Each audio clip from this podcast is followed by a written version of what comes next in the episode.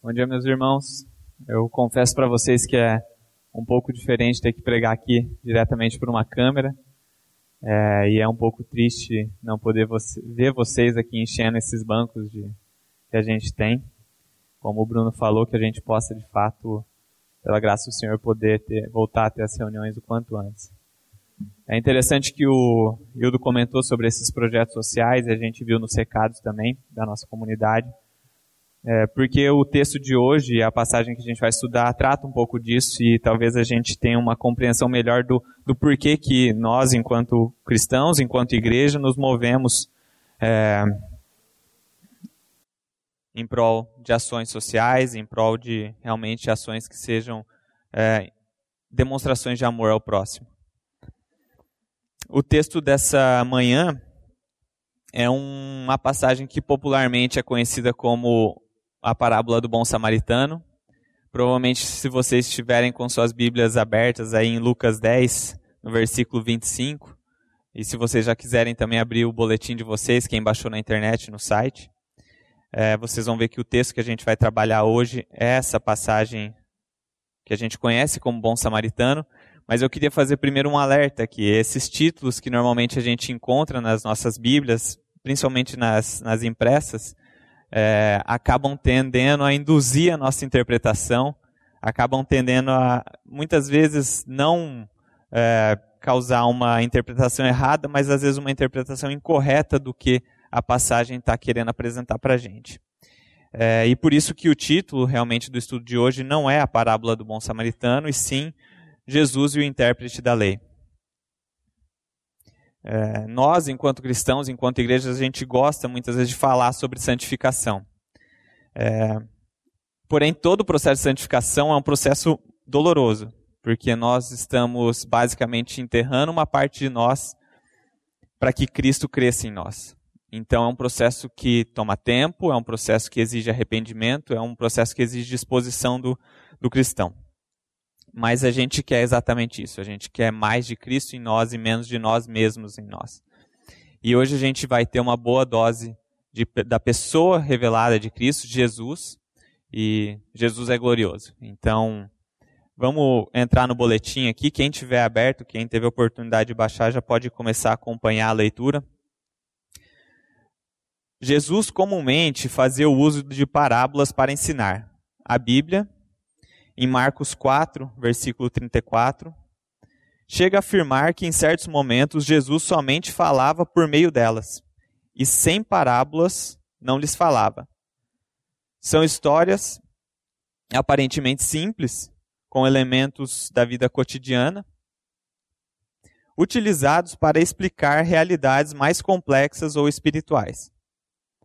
Porém, ainda que fossem acessíveis a qualquer um, quando contadas, e vale frisar que eram contadas intencionalmente por Jesus, tornavam-se um poço de sabedoria, e assim, alguns que ouviam não podiam entender. E, portanto, como a Bíblia diz em Marcos 4:34, tudo, porém, explicava em particular aos seus próprios discípulos. Então, as parábolas, elas têm essa característica e elas geram esse contraste de sabedoria e mistério, e Jesus, enquanto o nosso Salvador, enquanto mestre e aquele que é a própria palavra, o Verbo encarnado de Deus, ele sabe fazer bom uso disso e ele usa com o seu propósito para atingir realmente seus objetivos de quem está ouvindo uma parábola. Por conta dessa característica, é comum ao cristão abordar textos de parábolas com uma maior atenção às palavras da história em si, do que as palavras que descrevem o que está acontecendo na periferia, o cenário onde o uso da, da parábola se fez necessário. Então, muitas vezes, é o que eu falei, quando a gente tem um título de um texto, de uma perícope nas Escrituras, a gente tende a olhar para esse texto, se atentando principalmente às, às palavras da parábola. E muitas vezes a gente deixa de lado ou passa meio que sem perceber por todo o contexto e tudo o que está acontecendo antes da parábola ou depois da parábola, e a gente muitas vezes perde muitas riquezas nessa, nesse processo. E Jesus é sábio. Ele é mais sábio do que Salomão.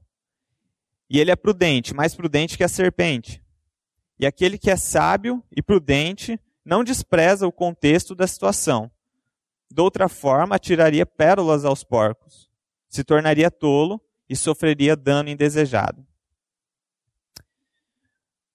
O ministro evangélico John MacArthur, ao pregar alguns anos atrás sobre a parábola em questão, intitulou sua mensagem de The Most Misunderstood Parable a parábola mais incompreendida no português. Não porque as interpretações mais comuns dela estejam erradas, quando se referem à lição moral apresentada por Jesus, ou à verdadeira forma de amar ao próximo, mas sim porque tendem a desconsiderar toda a sabedoria de Jesus em seu encontro com o intérprete da lei. Então, nesse caso, o que eu quero propor para vocês é que realmente existe algo muito maior acontecendo por trás da parábola, e é isso que a gente vai estudar nessa manhã. A gente logo vai entrar no texto é, da, do, da, das Escrituras em si. Mas Jesus usa essa parábola, vocês vão ver como uma ferramenta para atingir o coração desse judeu que chega até ele para testá-lo, e não como o cerne de toda a questão. O cerne de toda a questão é a pessoa do judeu e é a pessoa de Jesus Cristo.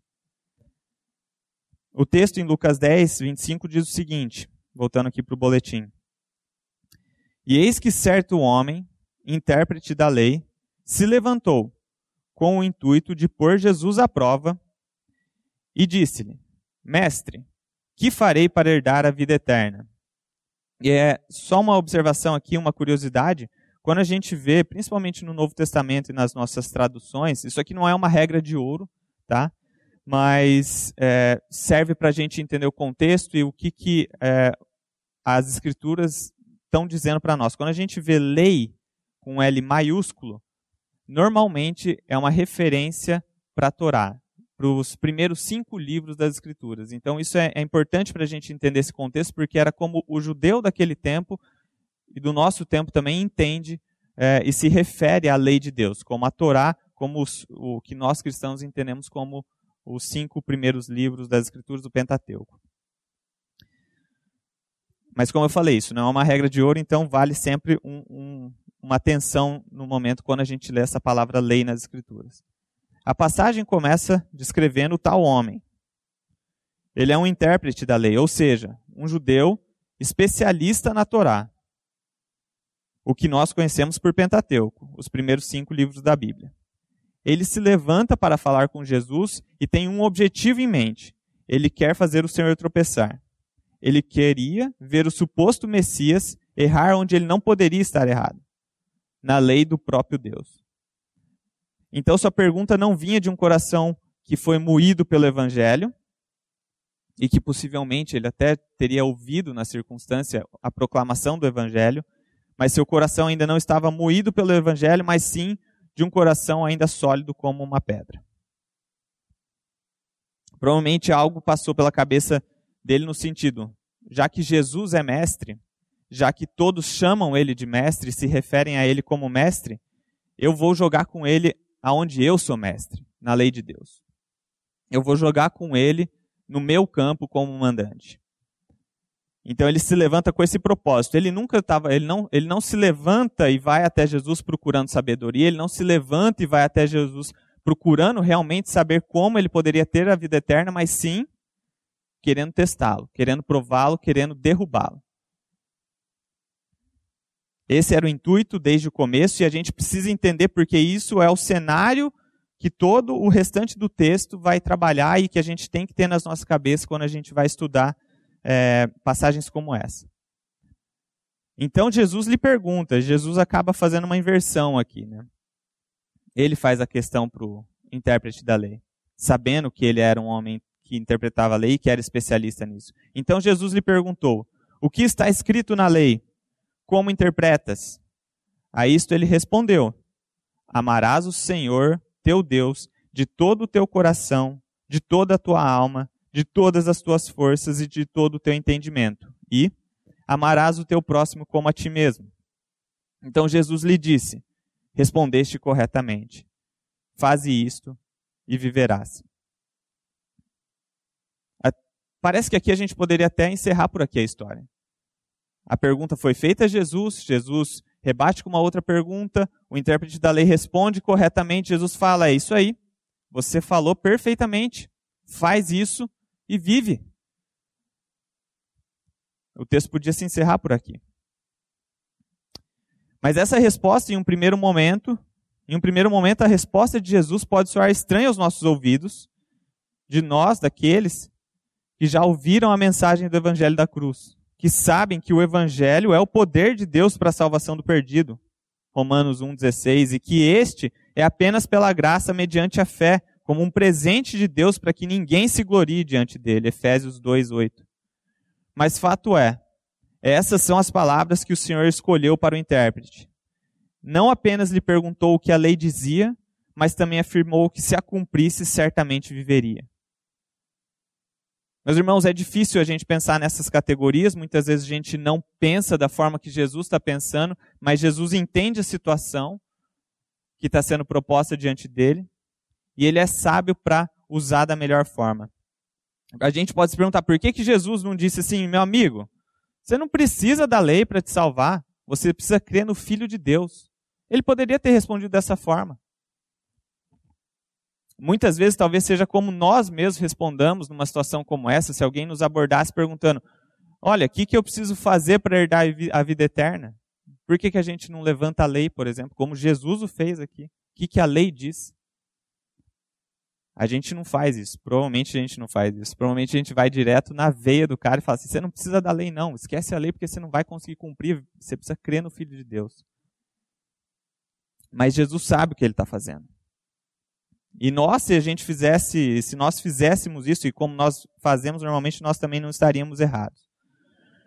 Mas Jesus, na sua sabedoria, ele é efetivo, e efetividade é bom na pregação da, do, da, do Evangelho, na pregação da palavra. Paulo diz em 2 Timóteo 15, é, procura, isso ele está falando para Timóteo, procura apresentar-te a Deus aprovado, como obreiro que não tem do que se envergonhar, que maneja bem a palavra da verdade.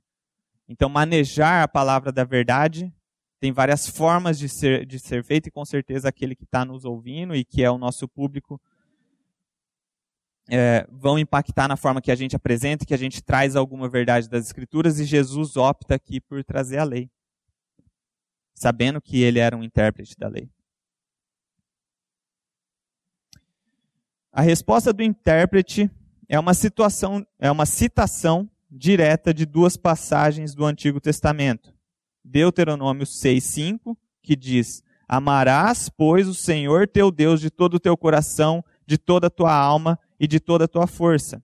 E Levítico 19:18: Não te vingarás, nem guardarás a ira contra os filhos do teu povo, mas amarás o teu próximo como a ti mesmo. Eu sou o Senhor.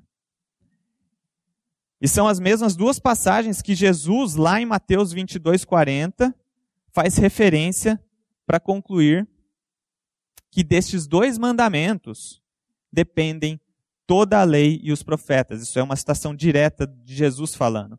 Destes dois mandamentos dependem toda a lei e os profetas. E mesmo Jesus tendo confirmado a resposta do intérprete, o homem não poderia ficar satisfeito. O seu objetivo ainda não havia sido alcançado.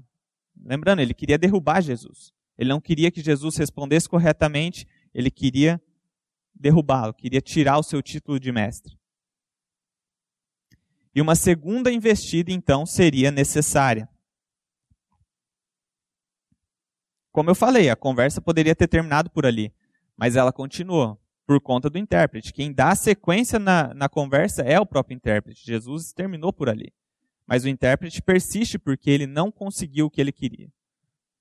Ele, porém, então voltando aqui para o texto, no boletim, ele, porém, para quem não está com o boletim, é Lucas 10, 29, agora que a gente vai fazer a leitura. Ele, porém, querendo justificar-se, perguntou a Jesus: Quem é o meu próximo?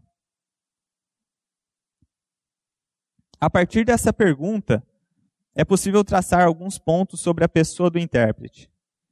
Ele não apenas estava testando Jesus enquanto mestre, mas também revela, revela por sua boca aquilo de que seu coração está cheio, um profundo desejo de promoção, de promover autojustiça, um desejo de promover a partir da sua própria obediência à lei frutos de justiça a serem apresentados a Deus.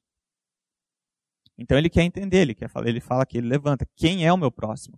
Vamos ver se o que eu estou entendendo aqui do que você falou, do que eu respondi sobre a lei e do que a gente está conversando, se é isso mesmo que eu estou pensando. Quem é o meu próximo Jesus?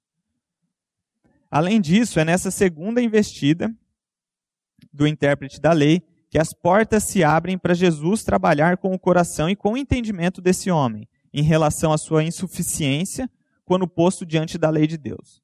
A lei de Deus, tão amada por esse homem, está prestes a se tornar a sua própria maldição. Não que ela não fosse, mas está prestes a se tornar a sua própria maldição. Até aqui, Jesus cavou a superfície como que com uma pá de areia infantil, e agora ele usará a parábola como uma perfuratriz. E agora a gente vai para o texto que é da parábola em si, e Jesus respondendo a esse intérprete da lei, quem era o próximo dele? Jesus prosseguiu dizendo: Certo homem descia de Jerusalém para Jericó e veio a cair em mãos de salteadores, os quais, depois de tudo que lhe, depois de tudo lhe roubarem e lhe causarem muitos ferimentos, retiraram-se, deixando-o semi-morto. Casualmente descia um sacerdote por aquele mesmo caminho e, vendo, passou de largo não fez, não, não o atendeu. Semelhantemente, um levita descia por aquele caminho e, vendo, também passou de largo. Certo samaritano, que seguia o seu caminho, passou-lhe perto e, vendo, compadeceu-se dele. E chegando-se, pensou-lhes os ferimentos, aplicando-lhes óleo e vinho, e, e colocando-os e colocando sobre o seu próprio animal levou-o para uma hospedaria e tratou dele. No dia seguinte, tirou dois denários e os entregou ao, ao hospedeiro, dizendo: Cuida deste homem. E se alguma coisa gastares a mais, eu te indenizarei quando voltar. Qual destes três parece ter sido o próximo do homem que caiu nas mãos dos salteadores? Então, essa é a proposta de Jesus agora ao judeu. E essa é uma parábola bem simples, ela é bem direta. É, eu não vou entrar com vocês aqui por uma questão de tempo e até de propósito nessas figuras de linguagem que a gente vê, que tem, a gente tem o sacerdote passando de largo desse, desse judeu que foi assaltado, a gente tem os, um levita passando de largo também, a gente tem a questão dos denários, a gente tem a questão da rota que eles estavam é, traçando ali, descendo de Jerusalém para Jericó, é, subindo de Jerusalém para Jericó a gente tem todas essas figuras que a gente poderia até fazer um estudo mais aprofundado sobre essas questões que, que estão retratadas ali no, é, na parábola.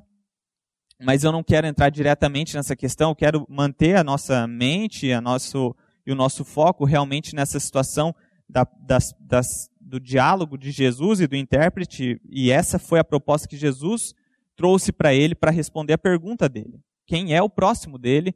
E Jesus agora expõe a parábola e, e pergunta a ele mesmo: quem desses parece ter sido próximo do homem, do judeu que caiu nas mãos dos assaltantes?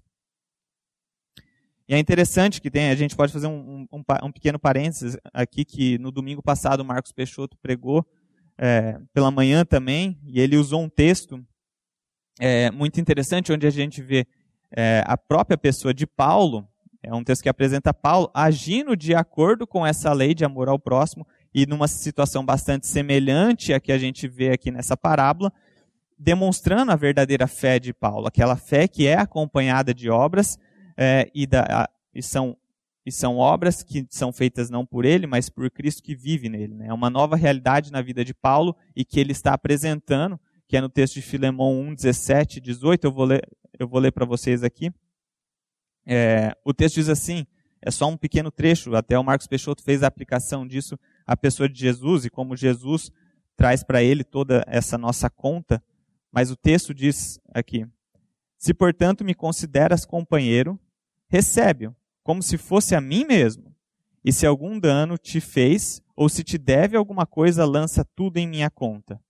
E isso é basicamente o que o samaritano aqui fez por esse homem que foi encontrado semi-morto na rua. Ele, ele cuida desse homem, ele o leva para uma hospedaria e fala: olha, se ele tiver algum gasto, vocês tiverem que gastar com ele, quer seja com medicamentos, quer seja com alimentação, põe na minha conta que eu indenizo tudo quando eu voltar. Mas a gente agora vamos, vamos dar uma sequência e eu só queria fazer um pequeno. É, vamos continuar na leitura aqui que vocês vão entender. É, talvez por aqui um pequeno desvio de percurso seja bem-vindo e justificado. Lembrando que até aqui o nosso Senhor não trabalhou o evangelho com esse homem. Se Jesus não apresentou nenhuma forma é, como a gente está acostumada de pregação do evangelho a esse intérprete, mas ele está trabalhando dentro do próprio campo que o judeu, é, esse intérprete, propôs a Jesus. Talvez por aqui um pequeno desvio de percurso seja bem-vindo e justificado. A lei de Deus é boa e deve ser amada por todo cristão. Ponto. Esse problema nem sequer deveria ser levantado. Mas nós, o homem, gosta de complicar as coisas. Todo cristão deveria poder erguer a sua voz e cantar como o salmista canta no Salmo 119. Quanto amo a tua lei, é a minha meditação todo dia. Versículo 97. E amo os teus mandamentos mais do que o ouro, mais do que o ouro refinado. Versículo 127. A lei de Deus não é motivo de vergonha ou é contrária à proposta do evangelho da graça. Ela não é um anti-evangelho, ela não é anti-graça ou anti-fé. E o cristão não deve ser antinomista. A lei de Deus é boa. E para quem não está acostumado ou não conhece o termo antinomista, ele vem do termo, é uma palavra composta do grego, onde anti é contra e nomos é lei. Então seria basicamente uma, uma a tradução direta seria contra a lei, anti-lei. E esse movimento antinomista é um movimento que volta e meia aparece na Igreja de Jesus Cristo, desde seu início até os dias de hoje, em diversas formas e formatos, mas que de fato é um movimento que muitas vezes, de forma oculta dentro das comunidades cristãs, acaba se alastrando, que é um movimento contrário à lei, onde o cristão não deve se preocupar com a lei, ou, quando, ou até colocando a lei como algo ruim, algo como o Deus do Antigo Testamento, o Deus do Novo Testamento. Esse Deus do Antigo Testamento ele era cruel e mau, e agora a gente tem Jesus que é bom e calmo e manso, e isso gera esse contraste e muitas vezes passa despercebido por nós, mas verdade é que o próprio Senhor Jesus disse que nem um tio passaria da lei até que tudo acontecesse.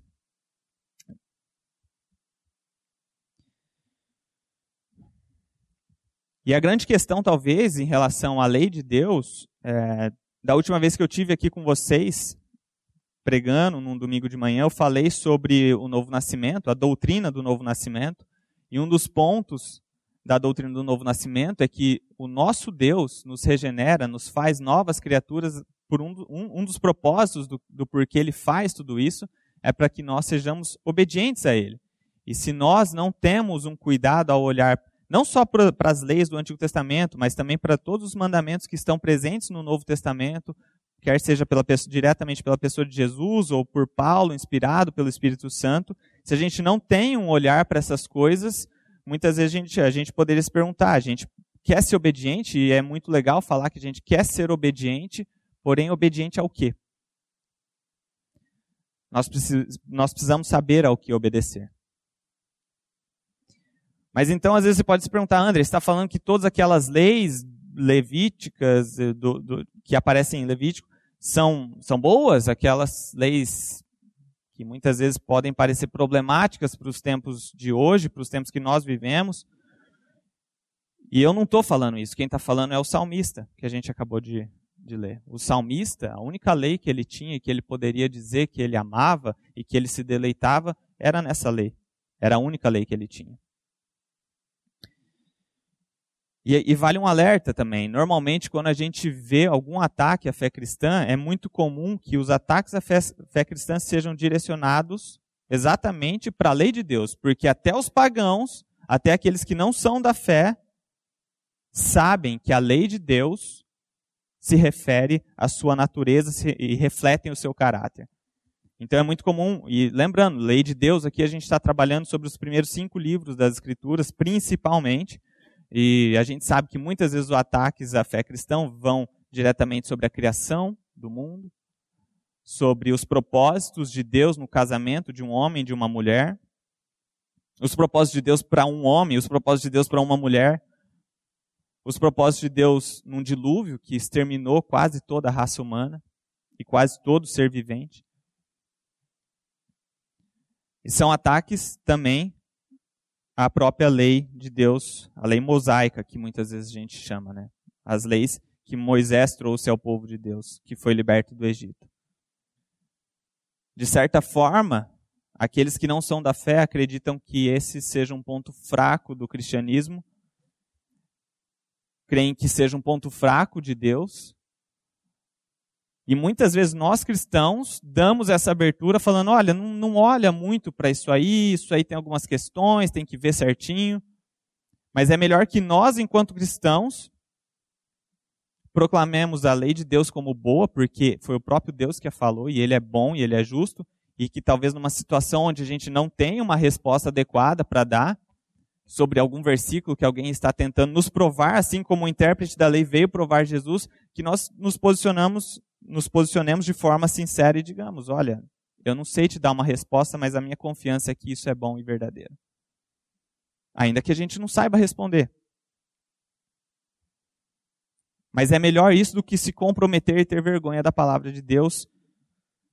E eu confesso, meus irmãos, é difícil trabalhar alguns assuntos como esse e exige um, uma disposição realmente para trazer para vocês, enquanto comunidade, palavras como essa. Porque aquele que se envergonha e tem e se compromete com a palavra de Deus, é, Deus com certeza vai se envergonhar daquele que se envergonhar da sua palavra. Mas voltando para o boletim, as palavras de Paulo em Gálatas 3:10 revelam o quão verdadeiro e grande problema revelam qual o verdadeiro e grande problema com a lei de Deus. A citação de, das Escrituras diz: Todos quantos, pois, são das obras da lei, estão debaixo de, mal, de estão debaixo de maldição. Porque está escrito: Maldito todo aquele que não permanece em todas as coisas escritas no livro da lei, para praticá-las. O problema da lei não é a lei. O problema da lei é o homem e o pecado. Paulo usa a própria lei de Deus citando uma passagem de Deuteronômio 27, 26, ou seja, quando ele diz aqui, ó, maldito todo aquele que não permanece em todas as, as coisas escritas no livro da lei para praticá-las. Isso é uma citação direta da lei. Paulo está usando a própria lei para dizer que ela pode se tornar uma maldição para aquele que não a pratica. Paulo usa, então, a própria lei de Deus, citando a passagem de Deuteronômio 27 e 26 para explicar. Você está embaixo da lei? Então a cumpra. De forma, de outra forma, ela se tornará a sua maldição, assim como era a maldição para o intérprete, ele, porém, ainda estava cego e não podia ver. Mas agora, retornando ao trajeto original do nosso cenário, onde Jesus acaba de contar essa parábola e expõe para o intérprete da lei: olha, quem desses três aqui parece como o próximo para você?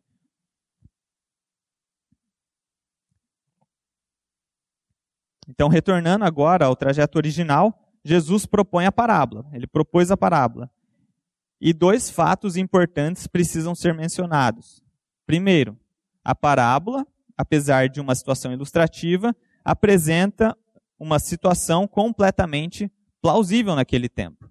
Samaria, onde os samaritanos viviam, era vizinha de Judéia, onde a história se passa, que é num trajeto de Jerusalém para Jericó.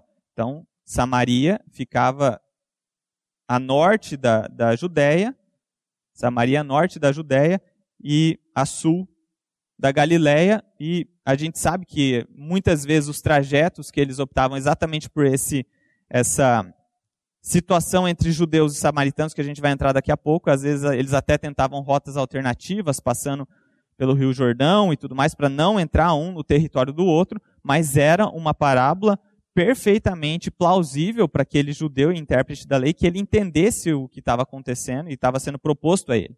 Não era algo, não é como se o intérprete, se eu fosse o intérprete, Jesus viesse para mim propondo, por exemplo, que é, se eu encontrasse o Kim Jong-un na rua, todo ferido e semi-morto. Não, isso seria um absurdo. Para mim não teria nenhum cabimento você falar, Jesus se referir a mim dessa forma, porque não teria como eu encontrar essa pessoa. Mas no caso do samaritano, era perfeitamente possível que isso acontecesse. Segundo, judeus odiavam samaritanos. Apesar de não haver tempo hábil para, para aprofundar os motivos de como tudo isso se deu historicamente, esse segundo fato de que judeus odiavam os samaritanos e vice-versa, esse fato, exposto de forma simplificada e um pouco irônica, eu confesso, esporadicamente é trazido à tona pelas Escrituras e pode ser considerado como verdadeiro para efeito de entendimento dos propósitos de Jesus. Jesus agora encurralou o intérprete da lei. Checkmate. E qual é esse checkmate? Qual é o checkmate de Jesus nessa situação? Em Lucas 10, 37, o texto diz, e a gente continua no boletim: Respondeu-lhe o intérprete da lei. Então, lembra da pergunta: quem, quem que te parece o próximo? Respondeu-lhe o intérprete da lei, o que usou de misericórdia para com ele. Então lhe disse Jesus: Vai e procede tu de igual modo. E esse é o final do texto, é o final da, da história, é o final da situação entre Jesus e o intérprete. O intérprete agora não tem saída a não ser admitir que o samaritano, aquele considerado seu inimigo, era, na verdade, o seu próximo. E ele devia amá-lo Jesus, no Sermão do Monte, condena a tradição dos judeus, dizendo: Ouviste o que foi dito: Amarás o teu próximo e odiarás o teu inimigo. Eu, porém, vos digo: Amai os vossos inimigos e orai pelos que vos perseguem. Mateus 5, 43 e 44. Jesus estava informando ao homem o que a lei de Deus verdadeiramente significava não só o intérprete deveria amar um samaritano, mas também deveria amá-lo como a si mesmo.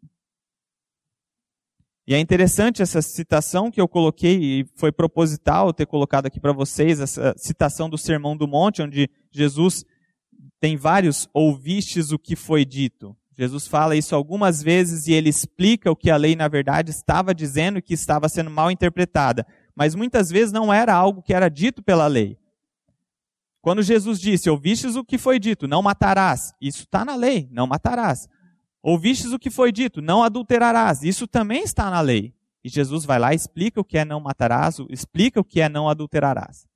Mas tem coisas que ele diz, ouvistes o que foi dito, que não estão na lei. Como é o caso dessa citação: amarás o teu próximo e odiarás o teu inimigo. Você não vai encontrar nas escrituras odiarás o teu inimigo. Você não vai encontrar na lei de Deus odiarás o teu inimigo. A lei de Deus nunca diz isso, mas era uma tradição judaica de entender aquele versículo lá de Levítico que a gente leu, onde diz: Não te vingarás, mas amarás o teu próximo como a ti mesmo, eu sou o Senhor.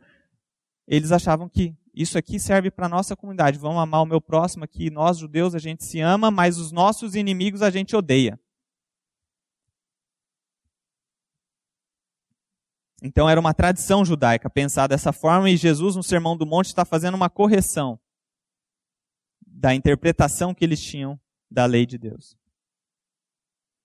E amar o próximo desse jeito que Jesus está propondo aqui, realmente daqueles que são contrários ao que nós somos, no caso do judeu e do samaritano, é muito difícil. Talvez a gente não consiga ter uma noção clara disso, até talvez por não entender qual era a situação do judeu e do samaritano e, que, que, é, e por que, que se dava essa separação. Mas eu vou dar alguns exemplos para vocês que espero que contextualize até a situação. Imagina se você encontra um corintiano na mesma situação daquele judeu, semi-morto na rua, você vai querer ajudar ele? Ou pior, imagina se aquele corintiano é o Lula. Você vai usar de amor para com o próximo, sendo o Lula corintiano ali semi-morto na rua? Ou então, imagina se a gente encontra o Bolsonaro daquele jeito. E até aqui, se, se eu não peguei todo mundo, eu acho que tem um, uma citação, um exemplo final aqui que. Imagina se você encontra a Nazaré da novela Senhora, Senhora do Destino naquele estado. A Nazaré, para quem não sabe, aquela mulher. Quem assistiu essa novela sabe que aquela mulher é a encarnação do diabo. Mas ela é um próximo, o Bolsonaro é um próximo, o Lula é um próximo e nós devemos amá-los como a nós mesmos. Então, de, um, de, uma forma ou de outra, eu devo ter te pegado em algum desses exemplos, e foi a proposta de Jesus para com esse judeu. E aqui vale um parênteses. Amor ao próximo não significa que justiça civil e criminal não precisem ser executadas para com a pessoa. Se um réu recebe um julgamento justo e bom, o juiz pode muito bem bater o martelo da condenação e ao mesmo tempo estar agindo com amor para com esse condenado. Isso não é desculpa para não é desculpa para crime, não é desculpa para qualquer outro tipo de atitude por conta daquele que é o alvo do amor, ou que seja o próximo. O intérprete da lei, voltando aqui para o boletim, o intérprete da lei poderia ter respondido algo como ultraje e rasgado as suas vestes, mas respondeu de forma mansa e em consentimento ele perdeu o seu próprio jogo. Jesus realmente era mestre. E caso ele de decidisse proceder como Jesus o incita no final, porque é interessante a gente pensar em como Jesus o incita, vai e procede dessa forma para com o samaritano. Jesus o incita a fazer isso. Jesus não fala, ó, tá vendo como não vai ter jeito, cara? Tá vendo que não vai dar? Que você não vai conseguir amar ele como o teu, como seu próximo e como a si mesmo? Não, Jesus o incita, vai e procede dessa forma. E caso ele decidisse proceder como Jesus o incita ao final, com certeza passaria por grandes aflições e seria novamente derrubado, nocauteado pelo Senhor. Mas dessa vez o socorro só poderia vir daquele mesmo que o derrubou, o Cristo. Apesar de Jesus reafirmar a lei por toda a passagem, seu destino final não era uma simples lição de moral sobre como a gente deve amar o próximo. Jesus queria mostrar ao especialista que a sua especialidade se transformaria em sua ruína. O padrão de perfeição da lei é muito alto para homens pequenos e pecadores. Apenas um homem poderia fazê-lo e o fez. Jesus disse em Mateus 5,17: não penseis que eu vim revogar a lei ou os profetas. Eu não vim revogá-lo. Não vim para revogar, eu vim para cumprir. Jesus, em sua vida terrena, enquanto encarnado, Deus encarnado, ele vem para ser obediente. E ele, e ele é obediente até a morte de cruz. Ele cumpre a lei inteira. Inteira de forma que ele é o justo. Jesus não revoga a lei, ele a cumpre. Coisa que nenhum de nós, e que muito menos o, o judeu, muito menos não, porque nós somos tão ruins quanto aquele judeu que abordou Jesus tentando ele, poderia fazer. A lei faz parte do evangelho e parte da vida cristã. Ela revela o pecado dos homens e o único homem que não pecou, aquele que é o justo, porque cumpriu toda a lei e é o justificador, porque oferece essa mesma justiça àquele que tem fé e fé somente. E esse é o evangelho, meus irmãos. Jesus não só é o justo por ter cumprido toda a lei, mas ele oferece gratuitamente na sua obra aquele que tem fé essa justiça. Então Deus nos vê revestidos dessa justiça. Jesus cumpriu a lei. E é essa lei que a gente está falando, e é essa lei que o intérprete estava falando desde o começo do texto. Ele é o único que cumpriu. E por sua graça e por, meio da, e por meio da fé, nós recebemos essa justiça de forma que Jesus nos considera justificados, justos. Porque nós cremos no Filho de, de Deus, nós cremos na obra dele. Então, se alguém levantar a pergunta, mestre, que farei para herdar a vida eterna? Essa foi a pergunta proposta pelo intérprete. Não porque ele queria saber como herdar verdadeiramente a vida eterna, mas ele ia descobrir logo, logo. Mas algum de nós poderia realmente, de fato, ter essa pergunta no nosso coração. Alguém que está ouvindo aqui também essa mensagem. O que eu faço para herdar a vida eterna? Se você levanta essa pergunta, aquele que levanta essa pergunta deve estar preparado para chegar ao fim de si mesmo e depositar sua plena confiança, plena e total confiança em Jesus Cristo. De certa forma, meus irmãos, o chamado de Jesus ao pecador, e que somos, somos todos nós, porque nós não conseguimos atingir o padrão de perfeição que a lei exige, o padrão de justiça que Deus quer e que só Jesus pôde fazer. O chamado de Jesus ao pecador, nós, é o seguinte: venha e morra. Morra a morte que eu morri, a morte na cruz, e você viverá como eu vivo. Mas se você não quiser morrer, é melhor que nem venha. É melhor que nem venha. Vamos orar, meus irmãos.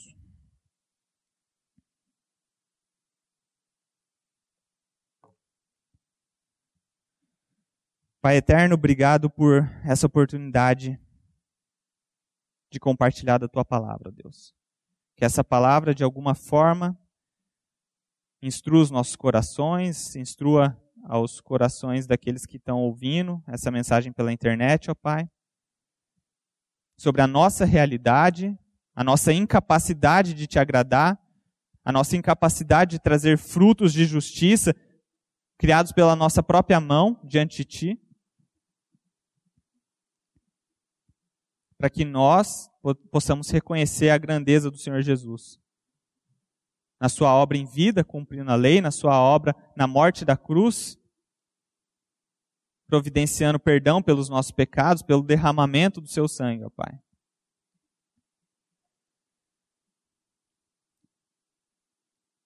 Que isso gere arrependimento, que isso gere fé naqueles que estão ouvindo pela primeira vez a mensagem do teu evangelho, ó Pai. Para que a sua igreja expanda, para que o seu evangelho seja proclamado por toda a terra, ó Pai. E para que o nome do teu filho seja feito grande e exaltado como a gente cantou aqui no louvor, ó Pai. E é em nome do teu filho Jesus que eu oro. Amém. A Livraria PIB Londrina procura selecionar cuidadosamente seus títulos e autores a fim de oferecer um conteúdo alinhado com o Evangelho de Jesus Cristo bíblias, livros de teologia, devocionais, literatura infantil, biografias, comentários bíblicos e muito mais. Dispomos também de um acervo de CDs e DVDs das mais de 5 mil mensagens ministradas na primeira Igreja Batista em Londrina. Visite a Livraria PIB Londrina e conheça ainda mais.